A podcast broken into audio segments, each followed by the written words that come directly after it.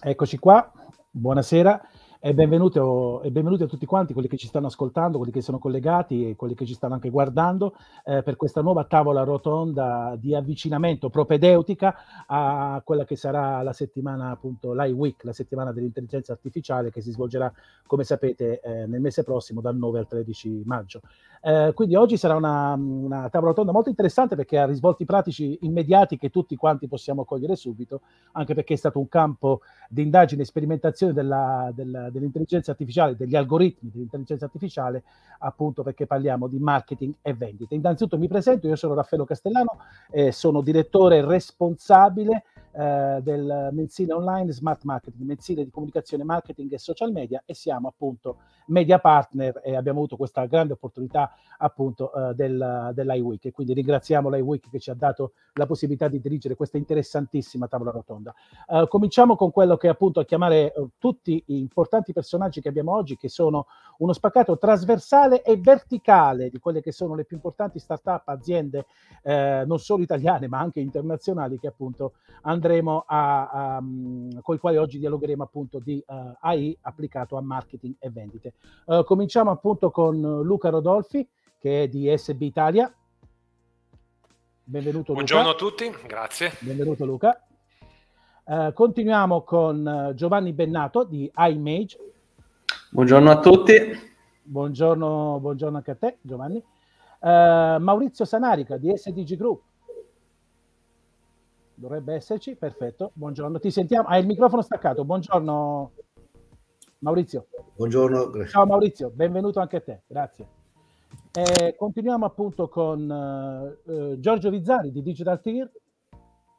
Ciao a tutti, buongiorno. Grazie Giorgio, grazie, ti sentiamo forte e chiaro. Eh, continuiamo con uh, Massimiliano Brigida di Ada, Cloud, Ada on Cloud, chiedo scusa. Ci siamo? Non lo vedo. Sì, eh, buongiorno anche a te. Perfetto, anzi buon pomeriggio. Salve, buongiorno a tutti.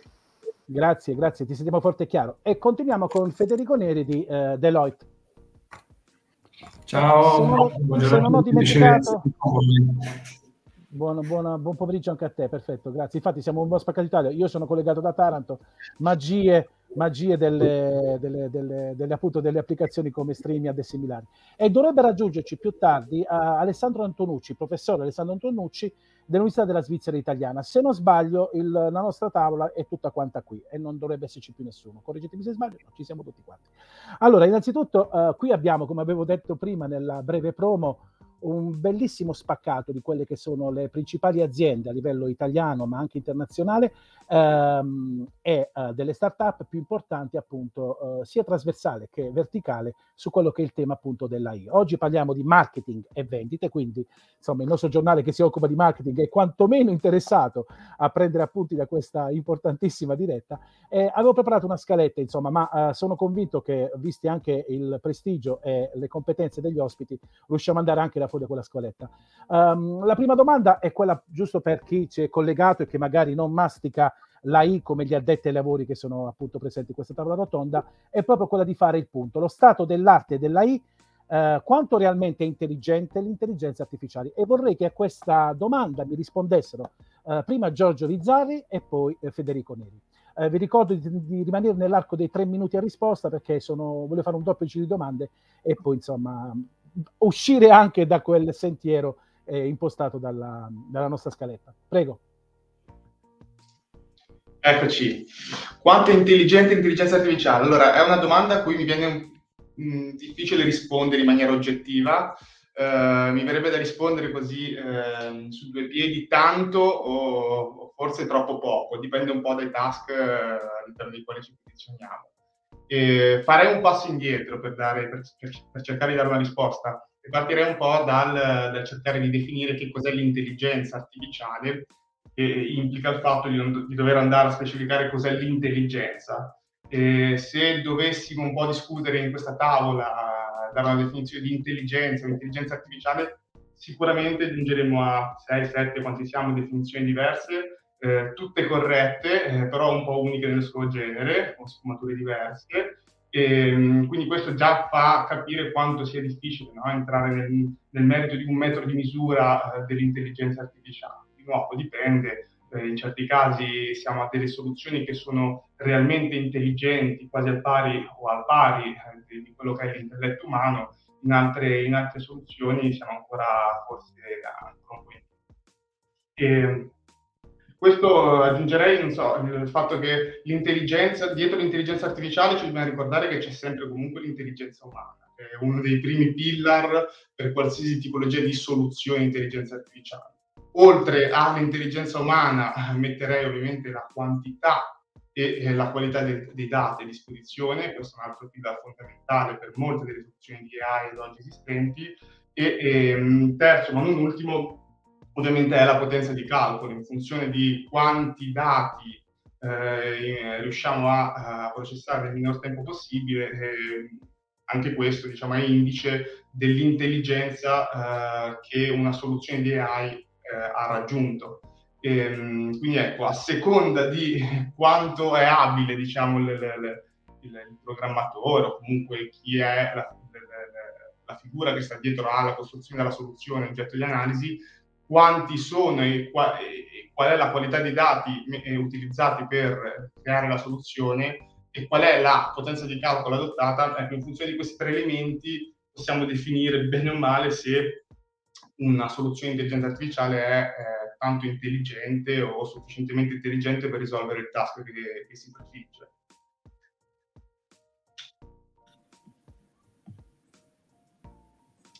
Non ti sentiamo, eh, Raffaello, sei muto? Dicevo, stiamo, dicevo, teniamo conto del, di quello che ci scriviamo in chat perché c'è qualche, qualche piccolo problema per uh, la connessione internet di qualcuno. Niente, allora volevo sentire anche um, um, appunto um, anche l'altro relatore in merito a questa domanda perché credo che sia molto interessante. Quindi qual è lo stato dell'arte, uh, professor Federico Neri, uh, appunto in quest'ambito molto specifico? Lei ha una esperienza come dire, ultra... Ultradecennale. Ultra, diciamo ultraventennale, ci siamo sentiti oggi, ultraventennale. Sì, e soprattutto su, molto, molto, orientata anche all'estero, quindi insomma ha una, uno sguardo d'insieme molto importante. Allora, uh, anche lei tre minuti, um, mi piace molto quello che ci ha detto il relatore precedente, che bisognerebbe prima definire che cos'è l'intelligenza umana prima di arrivare a quella che è poi la definizione dell'intelligenza artificiale. Uh, spesso c'è, poi... bisogno c'è bisogno dell'intelligenza artificiale proprio per la mancanza di intelligenza umana penso. Giustamente. Io, allora, sentiamo. Ma eh, diciamo che l'intelligenza artificiale si è sempre data dei task, eh, diciamo, molto semplici, ha sempre voluto liberare l'uomo da attività ripetitive e quindi ha voluto eh, massimizzare quelle che sono le sue professionalità. Quindi penso sempre a task relativi alla, alla classificazione dei documenti, quindi eh, pensiamo a dei sistemi in grado di analizzare delle email, centinaia di migliaia di email e indirizzarle sulla base del contenuto alle persone più adatte per poterle, per poterle gestire, oppure sistemi in grado di valutare con eh, oggettività, sentiment, emozioni, eh, caratteristiche valoriali delle persone che sono state chiamate a scriverle. Ecco, oggigiorno vediamo invece un, un aumento dell'intelligenza in questi, questi, sistemi. Penso ai chatbot, ma non penso ai classici chatbot con cui interagiamo ogni giorno eh, chiamando che so, compagnie telefoniche o compagnie di servizi, in cui fondamentalmente eh, questi sistemi sono chiamati a eh, diciamo, analizzare e comprendere un set limitato di di, di, di domande de, da parte degli utenti e rispondono con un set limitato di, di, risposte. Ecco, l'idea adesso è di avere dei chatbot empatici in grado di comprendere lo stato emozionale delle persone, di comprendere lo, la, la, polarità del loro commento, di comprendere le caratteristiche valoriali delle persone in modo da adattarsi nell'interazione al proprio interlocutore, una sorta di Zelig capace di configurarsi come cellula specchio, in grado di interagire in modo profittevole con le persone perché non percepiscono la macchina come, come un qualcosa di altro da sé.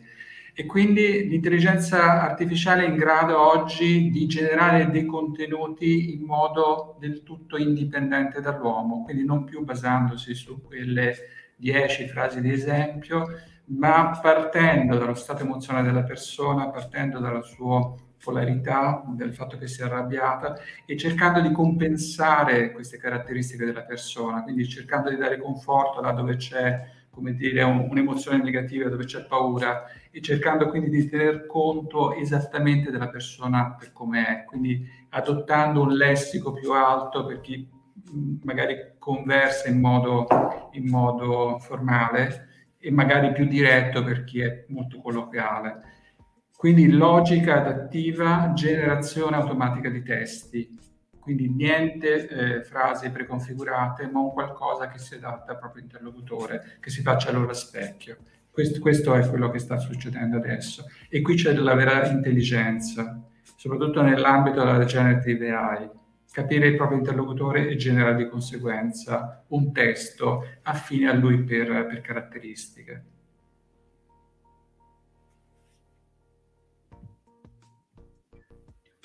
È sempre muto Raffaello.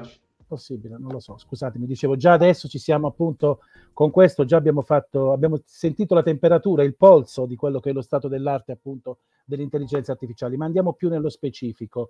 Um, um, ogni grande rivoluzione mi viene in mente quando arrivarono i primi trattori che avrebbero detto che avrebbero lasciato senza lavoro eh, tanti buoi in campagna che avrebbero, non avrebbero più potuto tirare l'aratro. Come quando ci fu la macchina a vapore, si pensò insomma che la prima grande rivoluzione industriale eh, potesse lasciare a casa tanti lavoratori e quindi è proprio questo aspetto che vorrei affrontare.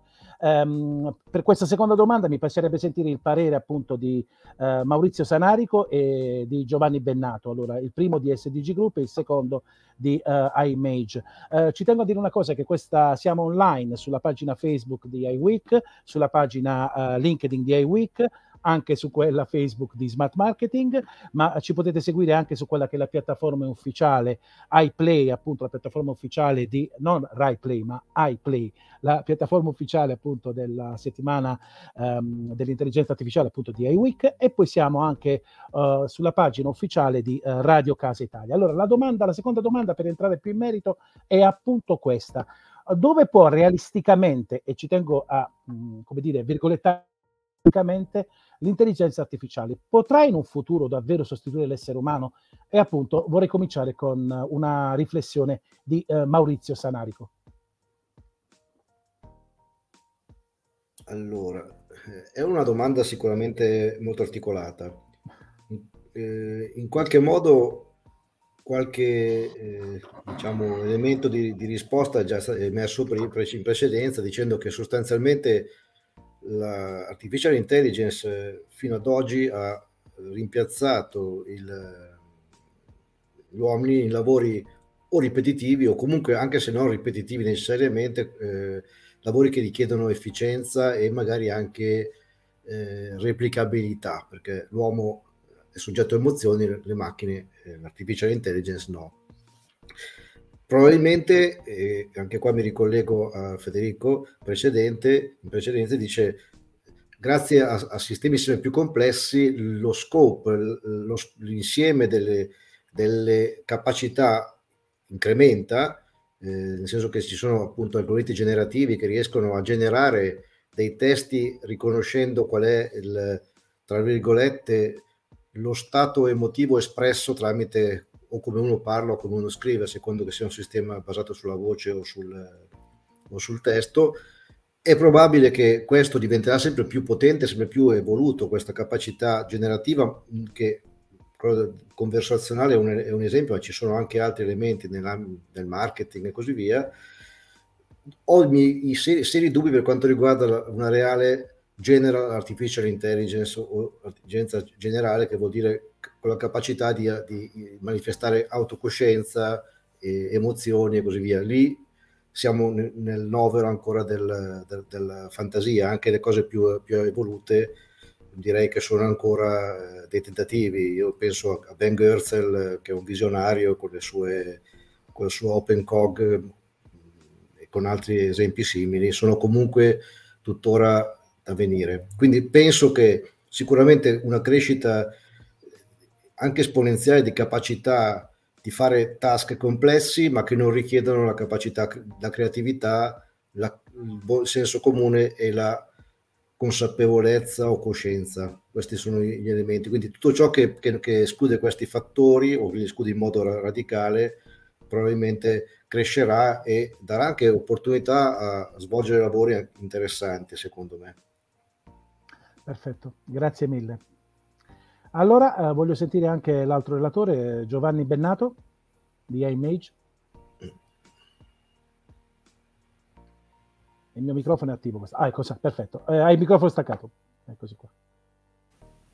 Eccomi. Allora, devo ripeterti la domanda, Giovanni, oppure chiara?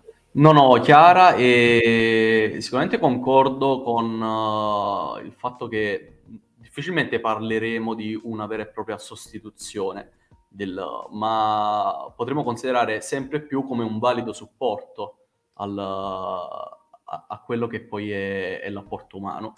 E come anche tu dicevi in precedenza, in realtà l'evoluzione tecnologica uh, già in passato ha portato a sostituire la manodopera umana o quantomeno a, a modificare un po' uh, quelle che sono delle, delle figure coinvolte in uh, determinate attività lavorative. Quindi è vero che affinando sempre più uh, l'intelligenza artificiale è possibile che ci sia una sorta di, tra virgolette, perdita di, di figure, di, ma, uh, ma, è anche vero che la stessa intelligenza artificiale già sta creando nuove tipologie di figure professionali e di conseguenza un, uh, un ulteriore sviluppo di quelle che sono poi delle, delle vere e proprie figure professionali. E l'obiettivo dell'intelligenza artificiale in realtà dovrebbe poi andare oltre quello che è uh, il, la pura capacità di aumento, uh, dell'aumento della capacità di calcolo ma uh, l'abilità di risolvere problemi attraverso comunque uh, delle reti neurali artificiali. Quindi uh, fondamentalmente andiamo a creare dei meccanismi simili alla mente umana o, o quantomeno questo attendere è, è, è, il vero obiettivo, con il, buon, con il vantaggio che soluzioni dotate di AI possono interpretare e analizzare milioni di dati in un tempo minimo, parliamo di millisecondi e quindi arrivare alla, sol- alla risoluzione di un problema uh, dove magari la, la, mente umana ci arriverebbe ugualmente, ma impiegando un tempo sicuramente maggiore.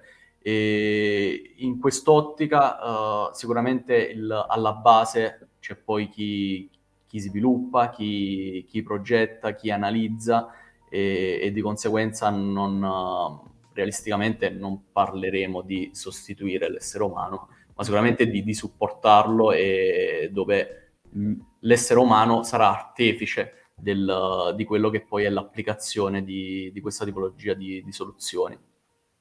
Perfetto, grazie, grazie mille. Eh, tanto fra un po' ti richiamiamo perché sei anche interpellato nella, nella prossima domanda. Allora, um, chissà perché mm, voglio un attimino interpretare il possibile pensiero di chi ci sta ascoltando, perché poi eh, termini come l'AI, eh, ne parlavo oggi proprio con uno di voi durante una chiacchierata telefonica, eh, insomma, io sono nato e cresciuto negli anni 80, in realtà è qual il vero problema? Cresciuto negli anni 80, anni 90, quindi ho sempre paura che insomma ci sia un computer Skynet da qualche, da qualche parte pronto a intervenire, a costruire un Terminator, insomma, e a prendere il sopravvento. Ma in realtà, eh, diciamo, siamo lontani da questo perché in realtà oggi lo stato dell'arte dell'intelligenza artificiale è quello di fare soprattutto meglio di noi specifici compiti. Um, ma venendo a quello che è proprio il marketing e le vendite, uh, come dice anche il Cultrain Manifesto, che dice una delle cose più belle contenute in questi um, vari punti, i mercati sono conversazioni. Quindi le grandi big tech stanno sviluppando, soprattutto forse perché hanno letto meglio di noi il Cultrain Manifesto, uh, stanno portando lo sviluppo di internet appunto verso quello che viene definito da molti l'internet sola voce, cioè i chatbot eh, diventeranno sempre più importanti, ma un chatbot può davvero fare la differenza o avrà comunque sempre dei limiti? E in questo caso voglio sentire un'altra volta Giovanni Bennato di iMage e eh, Massimiliano Brigida, ma siccome ha finito di parlare da poco Giovanni Bennato, cominciamo con eh, Massimiliano Brigida eh, di Ada on Cloud. Allora, i chatbot diventeranno più raffinati, riusciranno veramente a sostituirci? Insomma, saranno questa l'espressione più vicina a quella che può essere un Terminator oppure no? Hai sentito la domanda, uh, Massimiliano? Non ti sentiamo. Uh, regia, Innanzitutto ringrazio che... tutti, ah, buonasera. Eh, buonasera. Sì, sì, sì, sì, mi sentite? Sì, ti sentiamo, ma sei arrivato un po' in ritardo. Forse c'è qualche problema con la. Adesso ti sei ah, ottimo. Uh, eh, sì, vogliamo provare. Prova... Senti un attimino con la regia, senti la cosa. Proviamo magari. Cominciamo intanto con. Mi sentite? Sì, adesso sì. Vediamo un attimo. Ti vediamo comunque a scatti. Mi sentite? Pronto, pronto, pronto.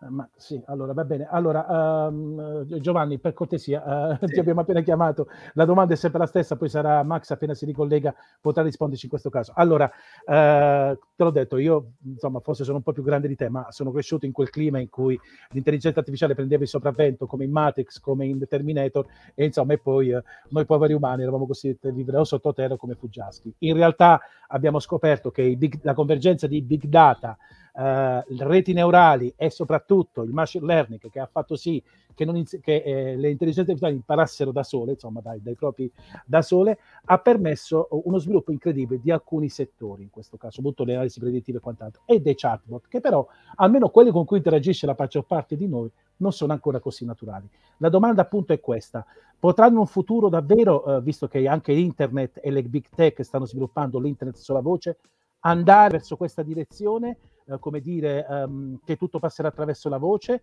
e quindi i chatbot diventeranno sempre più bravi e performanti oppure in realtà non sarà mai come conversare con un essere umano? Allora, innanzitutto io partirei da, un, da una considerazione. Uh, parlavi di, di, chatbot, quindi in realtà noi ad oggi stiamo affrontando un, un, nuovo canale di comunicazione che è la chat, che è subentrata nella comunicazione tra azienda e consumatore.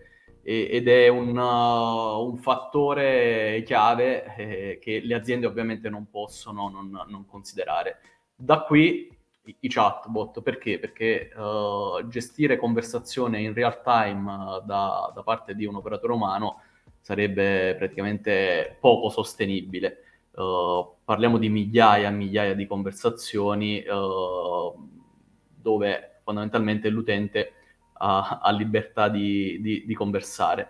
E, e, da qui la necessità uh, di, di, avere uh, sistemi automatizzati dove il cui obiettivo è quello di poter interpretare quelle che sono delle richieste. Ad oggi parliamo di un'interpretazione di, di quelle che sono delle richieste frequenti che comunque arriva ad una percentuale, secondo la nostra esperienza, ma condivisa anche con, uh, con i colleghi del settore, dove andiamo intorno all'80%, possiamo ritenere una percentuale abbastanza attendibile di uh, domande e richieste uh, soddisfatte. Quindi uh, vediamo come in realtà non va a sostituire totalmente, ma va a supportare l'operatore umano impiegato in quelle che sono delle attività strategiche.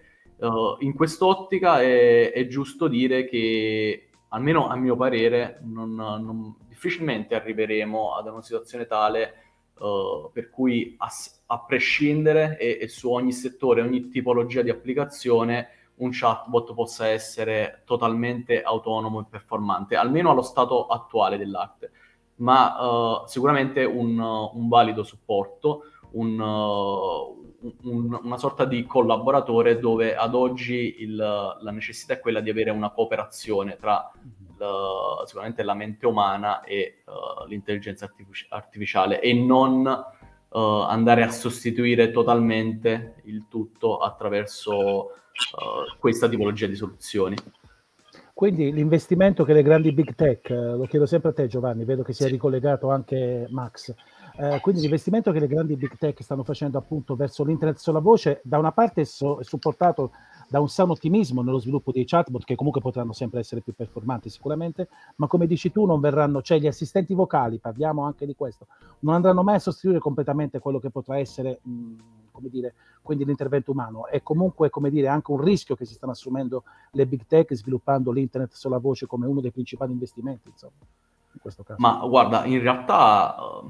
Me generalizzare in questo caso non uh, possiamo parlare un po' in linea di massima e, e quindi uh, immaginare che a prescindere uh, riesco io azienda ad utilizzare uh, questo tipo di soluzione che va a sostituire totalmente e quindi ad esaudire tutto quello che è, il, è, è l'impiego che vede coinvolto, eh, ad oggi è un po' lontana.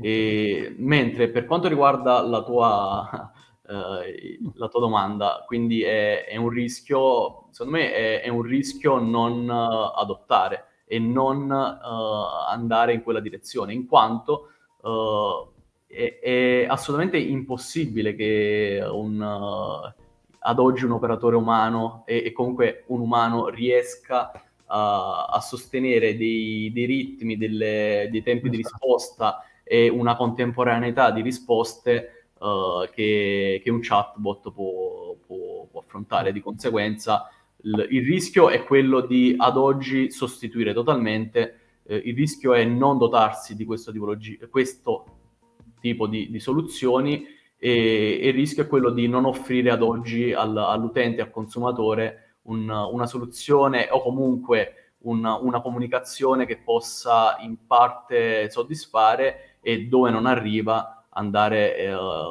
e ingaggiare un, un, consulente, un tecnico o un operatore umano per attività specifiche okay. di quello o, o, okay. o, un altro settore. Perfetto, vedo che è tornato fra noi anche eh, Massimiliano Brigida. Massimiliano, ci senti perché ti vedevamo a scatti e a un certo momento ti sei frizzato. Ci, non ci sta, no, è successo un altro problema.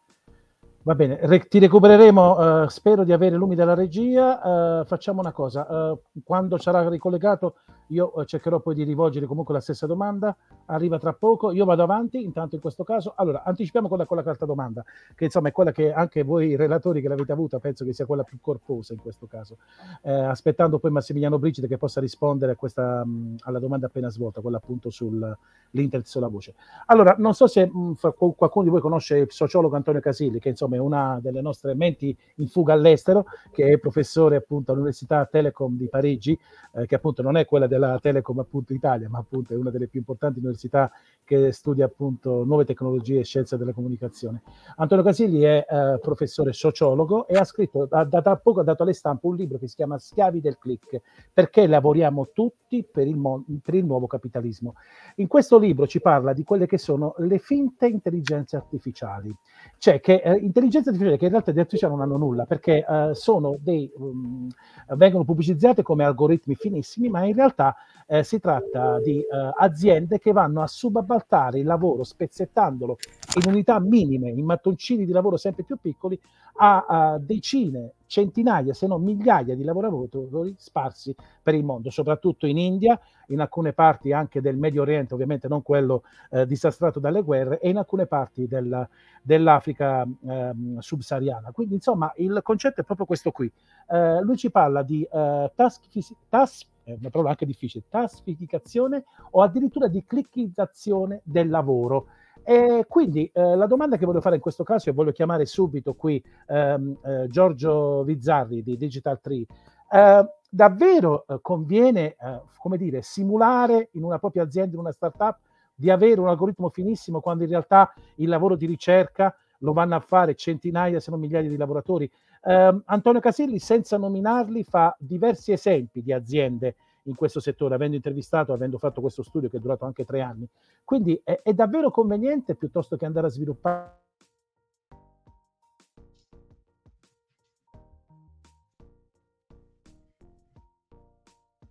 Eccoci, allora, premesso che è giusto che confessi che di non aver letto il libro, eh, però eh, no, la risposta mi sento di dire no, non è conveniente perché comunque... Eh, quelli che sono di guida. Eh, c'è stato qualche piccolo problema, non so se mi avete sentito. Ti sei assentato brevemente? Non ma... so cosa è successo, ma credo che dipenda. Io sono connesso, va bene, comunque ci siamo. La domanda è arrivata tutta quanta insieme oppure no? È arrivata, è arrivata tutta la domanda. È arrivata tutta. Ok, perfetto. Allora, Giorgio, uh, Lumi, davvero esistono queste aziende? avevo appena finito di confessare che non ho letto il libro, ma ehm, mi sento di rispondere che no, non è, non è corretto perché, perché è, è, comunque imbrogliare, insomma. Eh, esatto.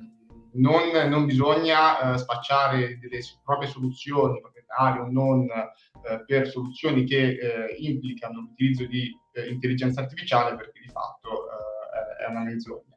Qui però c'è un tema che è importante. Ehm, che è appunto uno dei pillar che menzionavo prima, ovvero il tema dei, dei dati, no? della quantità e la qualità de, dei dati. Eh, l'intelligenza artificiale oggi si nutre di dati eh, e quindi tutto ciò che è gestione e analisi da, del dato ehm, è, è, è, importante svilupparlo e, e porta dietro di sé delle, delle complicanze.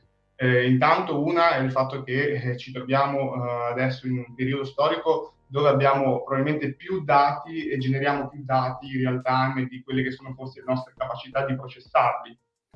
Ma eh, un altro problema è il fatto che oggigiorno generiamo tantissime diverse tipologie di dati, i cosiddetti dati non strutturati, e quindi il fatto che i dati abbiano uh, una, un'origine diversa eh, e quindi origine nel senso una struttura diversa, ma provengano anche da origini diverse, ehm, porta con sé una, una, complicanza che è quella appunto di riuscire a incrociarli, analizzarli. Quindi una, un'attività eh, molto molto importante oggi è quella della data annotation, ad esempio, quindi il fatto di riuscire a uh, etichettare i dati, no? quindi il dato, che di per sé è, è un dato quantitativo o qualitativo, eh, riuscire a categorizzarlo all'interno di, eh, appunto di un'etichetta. Questo permette facilita quindi poi la processione di grandi modi di dati, quindi il, la, la data annotation è utilizzata in soluzioni di machine learning e eh, soluzioni di, di, computer vision, quindi anche all'interno del, di, di, di, soluzioni nel campo del, de, dell'emozione, no? di cui parlava prima Federico. E, e, ovviamente eh, si, eh, ci troviamo nella, spesso nella situazione in cui, eh, qui però entriamo in una sfera che eh, non, non, mi compete, che è quella della, ehm, della giurisprudenza, eh, nelle situazioni in cui spesso la forza lavoro viene utilizzata in maniera non, eh, non propria per mettere in atto delle, delle, delle, strategie di etichettatura del dato e di raccolta del dato, che come dicevo prima sono veramente, veramente tanti e difficili da gestire. Sì, allora, um, quindi sì, adesso volevo appunto sentire, mi sembra che sia tornato anche online, dovremmo rifare la domanda eh, precedente anche a, a Massimiliano Brigida, uh, ma um, tornando su questa domanda, tanto poi la riprendiamo l'altra domanda, volevo sentire anche uh, Luca Rodolfi di SB Italia, se, uh, insomma, non so se anche lui non ha letto il libro, ma in, di norma quello che mi ha colpito è stato proprio questo, cioè il fatto che alcune aziende piuttosto che investire in veri algoritmi di intelligenza artificiale alla fine preferiscono eh, svolg- far svolgere il lavoro a centinaia se non migliaia di lavoratori. Esistono, questa realtà è, è controproducente oppure no? Insomma. Eh, al di là del fatto che sia controproducente o no, io conosco il libro di Casilli, mm-hmm. eh, ci sono alcuni esempi nel suo libro che eh, ben evidenziano come alla fine, anche se volete la, la pressione del, del fatto di essere produttivi e di costruire il più velocemente possibile strumenti in grado di rispondere alle esigenze, quindi prendersi una fetta di mercato, spesso porta a questo tipo di, ehm, di, di, di modalità. Eh, nel suo libro lui fa proprio un esempio specifico di una, una delle aziende che ha questa, questa modalità qua vogliamo dire poco seria, ma poi dietro c'è una spiegazione per quanto resti poco seria per definizione, perché come diceva prima Giorgio, alla fine si tratta di imbrogliare. Eh, una di queste aziende eh, utilizzava, eh, qua parliamo del 2017-2018, utilizzava della forza lavoro, eh, passatemi l'aggettivo po' forse scorretto, brutale eh, in Madagascar per fare tutta un'attività di verifica e di etichettatura manuale di una serie di dati e poi la controparte, diciamo così, eh, francese, dove stava la sede dell'azienda, eh, poteva poi alla fine fare queste finte previsioni. Quando poi si è andato dal, dal CEO, dal, dai soci che hanno fondato questa parte, eh, la loro spiegazione è stata molto molto semplice. Dobbiamo rispondere ad un time to market così veloce e con così pochi clienti all'inizio che siamo fondamentalmente obbligati a fare questa specie di imbroglio che ci darà, in, ci darà eh, le basi per poter, diciamo così, costruire una piattaforma vera e seria di intelligenza artificiale, fondamentalmente in uno step del nostro business plan che capiterà fra sei mesi, fra otto mesi, fra dodici mesi. Chissà se è vero, perché poi forse alla fine quella forza lavoro brutale che però dà una qualità che è una macchina o un sistema per quanto sofisticato, eh, con una piattaforma per quanto sofisticata, probabilmente non potrebbe, non potrebbe mai andare. Io però farei anche un piccolissimo accenno, esempio, ad esempio anche al caso che ha fatto abbastanza storia di Airbnb, che invece al contrario eh, le famose esperienze costruite su misura di Airbnb sono il risultato di un, eh, un, un, progetto piuttosto lungo di eh, machine learning e di intelligenza artificiale che ha consentito di costruire un modello che sulla base dei comportamenti e delle passioni delle persone potesse costruire e proporre dei viaggi molto molto personalizzati.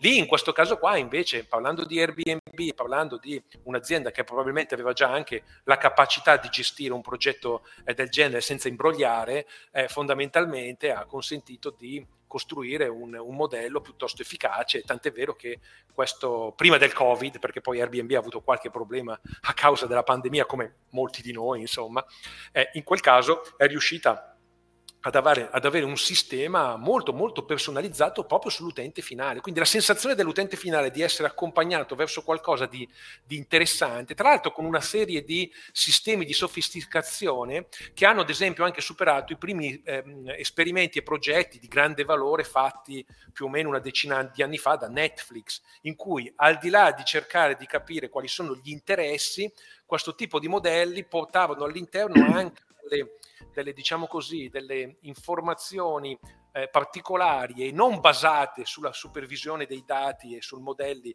che utilizzavano, quindi portando anche degli, dei suggerimenti alcune volte inaspettati.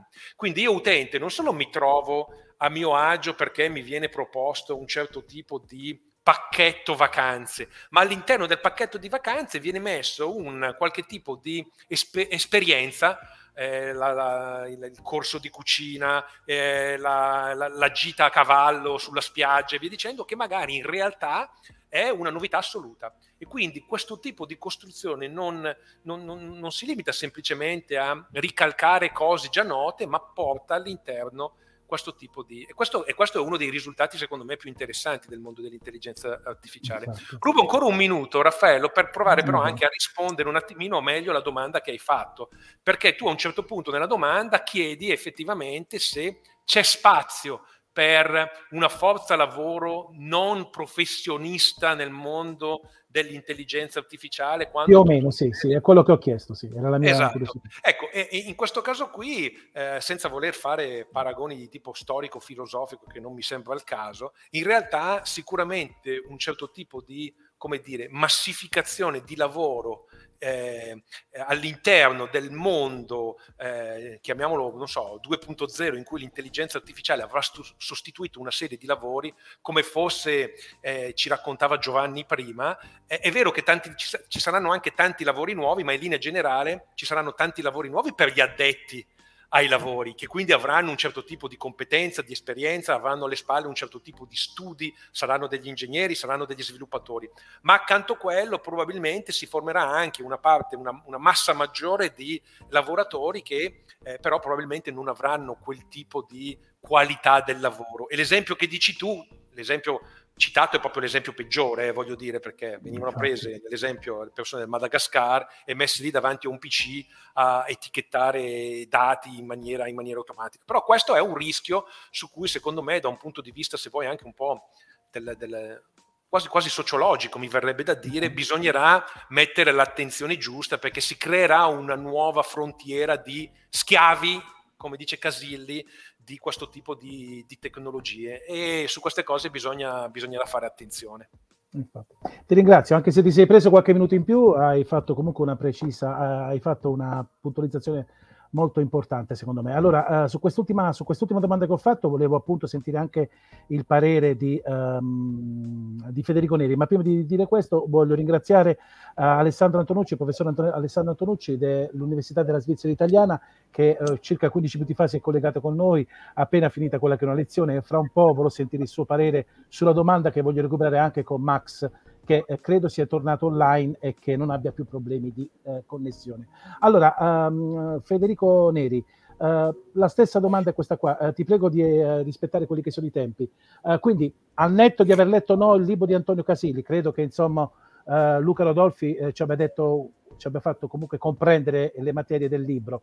Um, queste finte intelligenze artificiali ti sei scontrato nella tua esperienza anche all'estero? È ultraventennale sì. con questo tipo di intelligenze non artificiali? Ma sì, assolutamente. Ci sono aziende che dicono di fare semantica e fanno, lavorano sullo stemming delle, delle parole, quindi lavorano sulla radice delle parole e quindi anche nell'ambito dell'intelligenza artificiale mi è capitato spesso di, di, incontrare aziende che dicevano di fare un tipo di lavoro di questo genere e poi sostanzialmente facevano tutto a mano.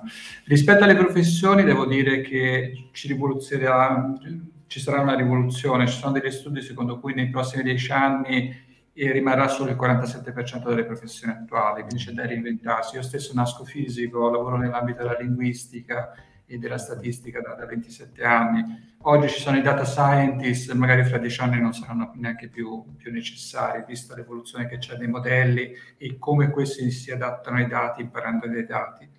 E rispetto, rispetto alle schede del click è vero, cioè, oggigiorno voglio dire, nel momento in cui noi eh, nei processi di autenticazione eh, diamo delle indicazioni nelle classiche piattaforme, diciamo dove sono le strisce pedonali, dove ci sono i semafori, dove ci sono le auto, cosa facciamo? Stiamo istruendo dei sistemi per la, la navigazione automatica che poi verranno installati sulle auto, quindi tutti noi contribuiamo ai dati. Però anche vero una cosa, i dati ci sono, sono facilmente screpabili, sono facilmente acquisibili, sono facilmente gestibili in modi impressionanti, si riesce a imparare dai dati.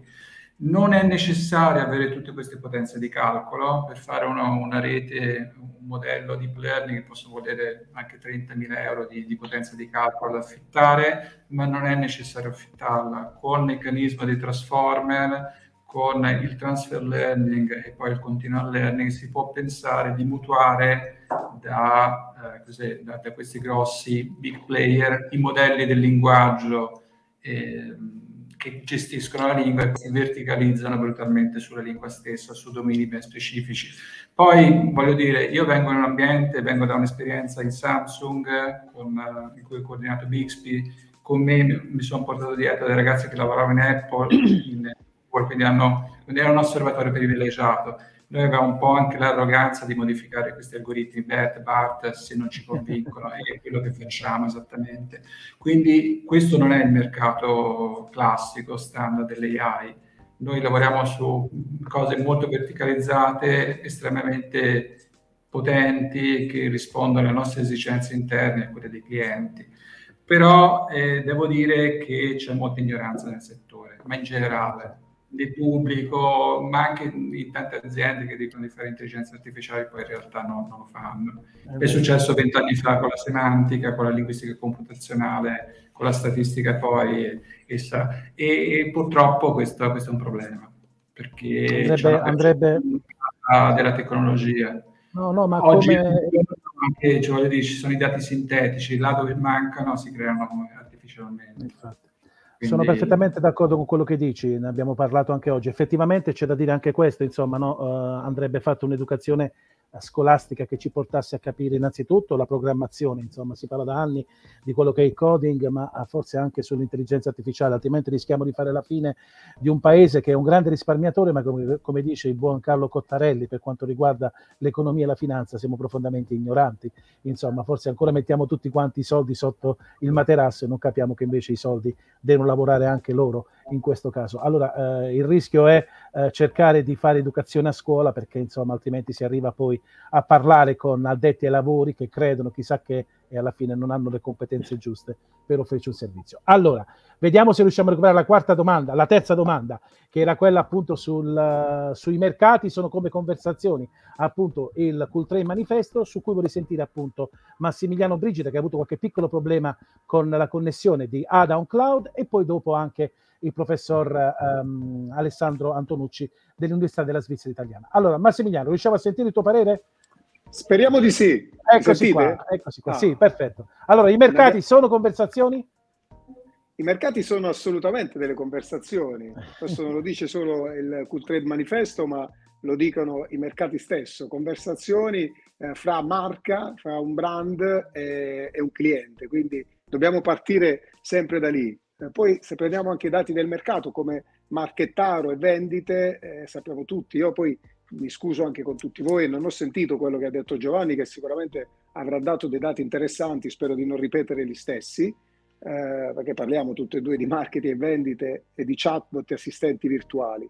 Quindi eh, assolutamente sì, sono, i mercati sono fatti dalle conversazioni, basti pensare che eh, le app di messaggistica sono diventate più forti dei social stessi, quindi vuol dire che c'è un trend molto importante eh, per quanto riguarda le conversazioni. Oggi la voce si è aggiunta a queste conversazioni e quindi l'uso di assistenti virtuali barra chatbot, che poi ci sarebbe da aprire qui un dibattito sulla differenza tra un chatbot e un assistente virtuale, aiuta assolutamente eh, ai brand a comunicare eh, in modo eh, più lineare con i, con i propri eh, clienti. Questo poi si fa, eh, come sappiamo bene, attraverso... Io parlo di assistenti virtuali perché è quello che facciamo noi in ADA, eh, marketing e conversational marketing, quindi che creano anche empatia. Questo, se non sbaglio, diceva Federico Neri all'inizio. No?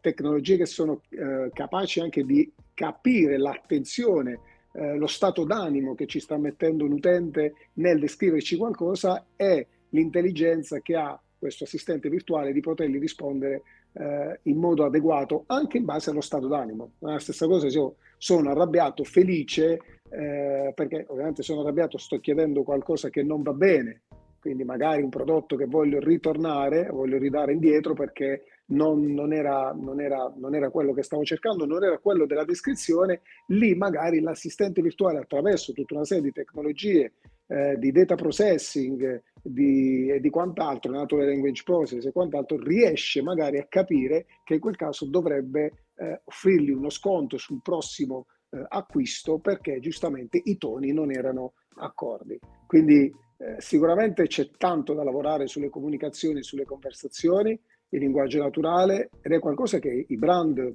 dovrebbero eh, assolutamente applicare perché dai un servizio H24 ai tuoi clienti che oggi non è detto che siano eh, diciamo attenti al tuo brand 9 to 5 come dicono in inglese dalle 9 alle 5 esatto. bensì possono acquistare durante l'arco del giorno.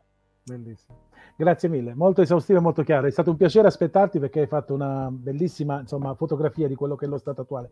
Su questo volevo sentire anche il professor Antonucci in questo caso. Eh, non è una domanda che avevamo concordato, professore, ma quindi lei ci ha detto durante la mail che poteva tranquillamente intervenire anche in questo. Allora, sappiamo che le big tech da prima della pandemia in realtà stanno investendo in quello che è il cosiddetto ultimo stadio di internet, che dovrebbe essere l'internet che entra nelle nostre vite reali, quindi l'internet soprattutto attraverso la sola voce voce. Poi, eh, complice fenomeni come Clubhouse, complice l'impennata che negli ultimi cinque anni hanno avuto eh, quelli che sono appunto eh, i contenuti come appunto i podcast, eh, gli investimenti sono stati ancora maggiori. in tutto questo, molto tempo prima, il Culture Manifesto ha detto che i mercati sono soprattutto conversazioni. Eh, sulla falsa riga di quello che ci ha già detto Giovanni Bennato, qual è la sua opinione su questo? È questo, come, come dire, il campo di sperimentazione maggiore eh, per quanto riguarda gli algoritmi dell'AI e quant'altro? Allora, eh, sì, ma in un senso che forse occorre, occorre precisare, nel senso, eh, io lavoro in questo ambito da quasi, quasi 20 anni. 15 anni fa, 20 anni fa, le, le sfide dell'intelligenza artificiale erano image recognition, uh, speech uh, recognition, cioè capire, estrarre informazioni da un'immagine, estrarre informazioni dal testo e così via. È successo qualcosa di eclatante negli ultimi dieci anni, o qualcosa, qualcosa forse anche di meno, che è sostanzialmente il deep learning, che era un'idea che esisteva anche prima, ma che è diventata pratica a un, a un certo punto. Ora, dal punto di vista accademico, questi mi spingo a dire sono problemi quasi risolti, che diciamo non è, non è quello che ci, è, è il punto di vista accademico, nel senso che è chiaro che in una prospettiva commerciale e così via quella che per me è un'accuratezza altissima, magari un, uh, in un ambito commerciale non è accettabile, però diciamo abbiamo fatto dei progressi i- incredibili. Questo riguarda sicuramente anche la speech, la speech recognition, I, eh, gli assistenti virtuali ce lo dimostrano in ogni, in ogni istante. Dal mio punto di vista, chiaramente, ma non dal mio punto di vista, dal punto di vista della, della comunità scientifica, chiaramente la prossima sfida è l'argomento che è uscito più volte durante la conversazione, che non è tanto maneggiare il suono, il suono banalmente diventa testo scritto, il problema è estrarre significato da questo testo, quindi è esatto. natural language processing e ormai il livello successivo è natural language understanding, cioè capire il significato di quel testo esistono tecniche di question answering, cioè fare una domanda e... Ah, scusate, spero che si senta. Fare una sì, domanda sì. e da questa estrarre ad esempio, ad esempio la risposta.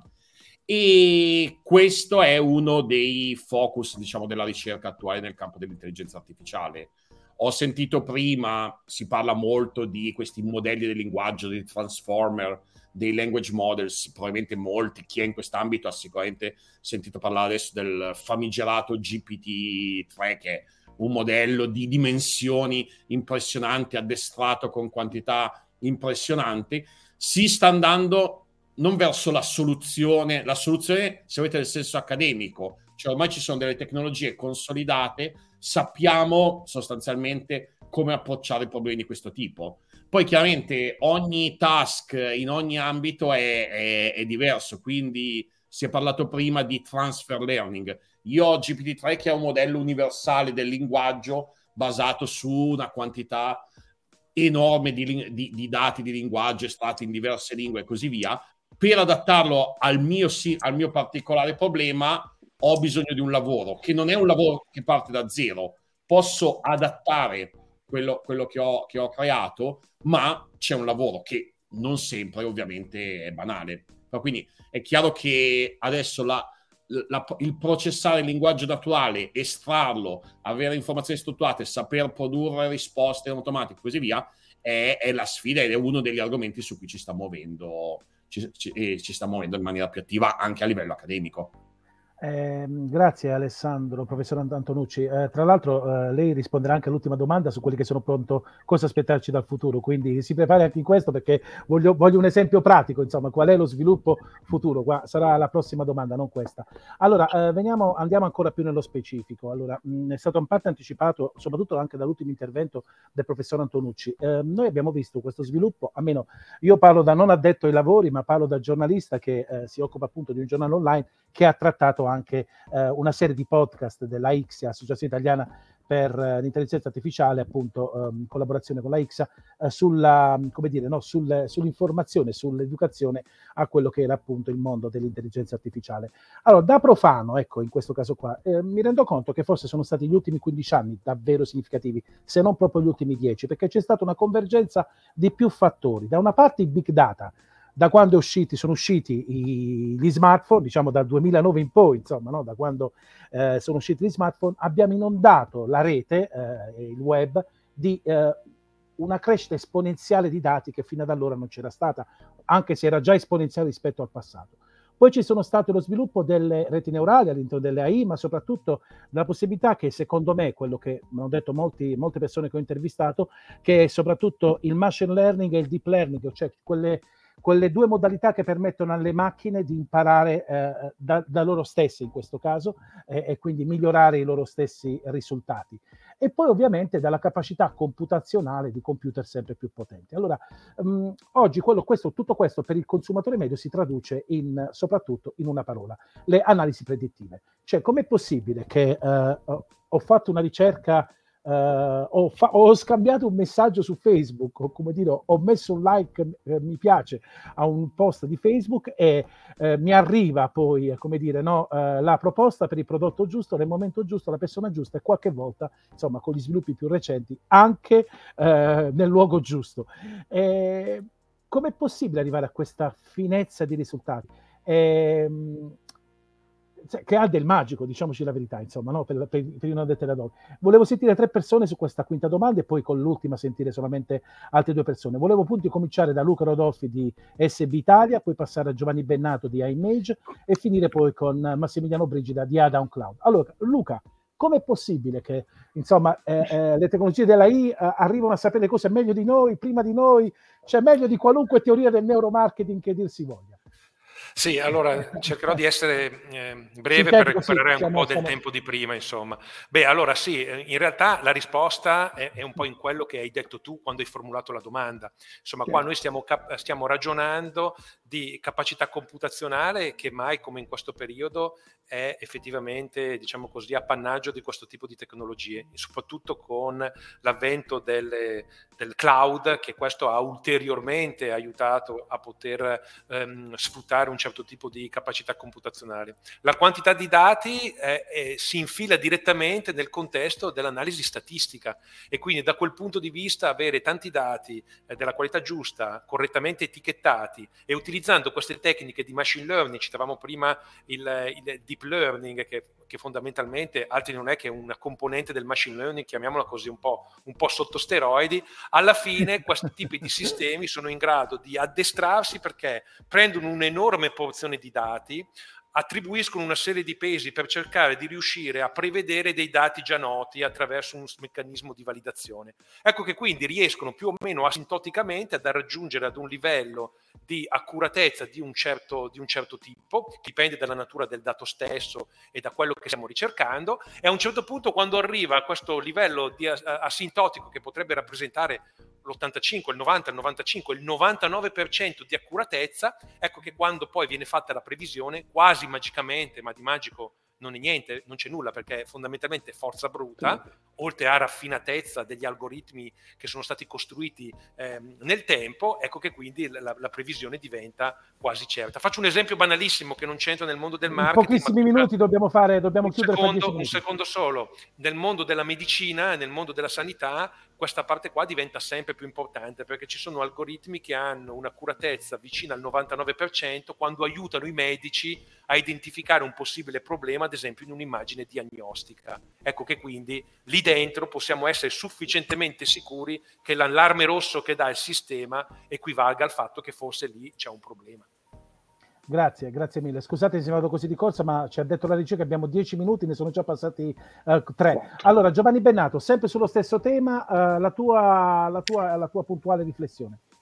Sì, cerco di recuperare anche io due minuti, due minuti, un po' di tempo. Sì, e, come giustamente diceva Luca, i, i fattori principali sono quelli derivati dalla capacità di calcolo, dati che, di cui disponiamo in maniera sempre più uh, massiva e sicuramente uno dei fattori che ha rappresentato e rappresenta un'evoluzione delle soluzioni è, è quella che è la componente della machine learning, che non è altro il, la possibilità di sistemi di autoapprendere in base all'analisi dei risultati.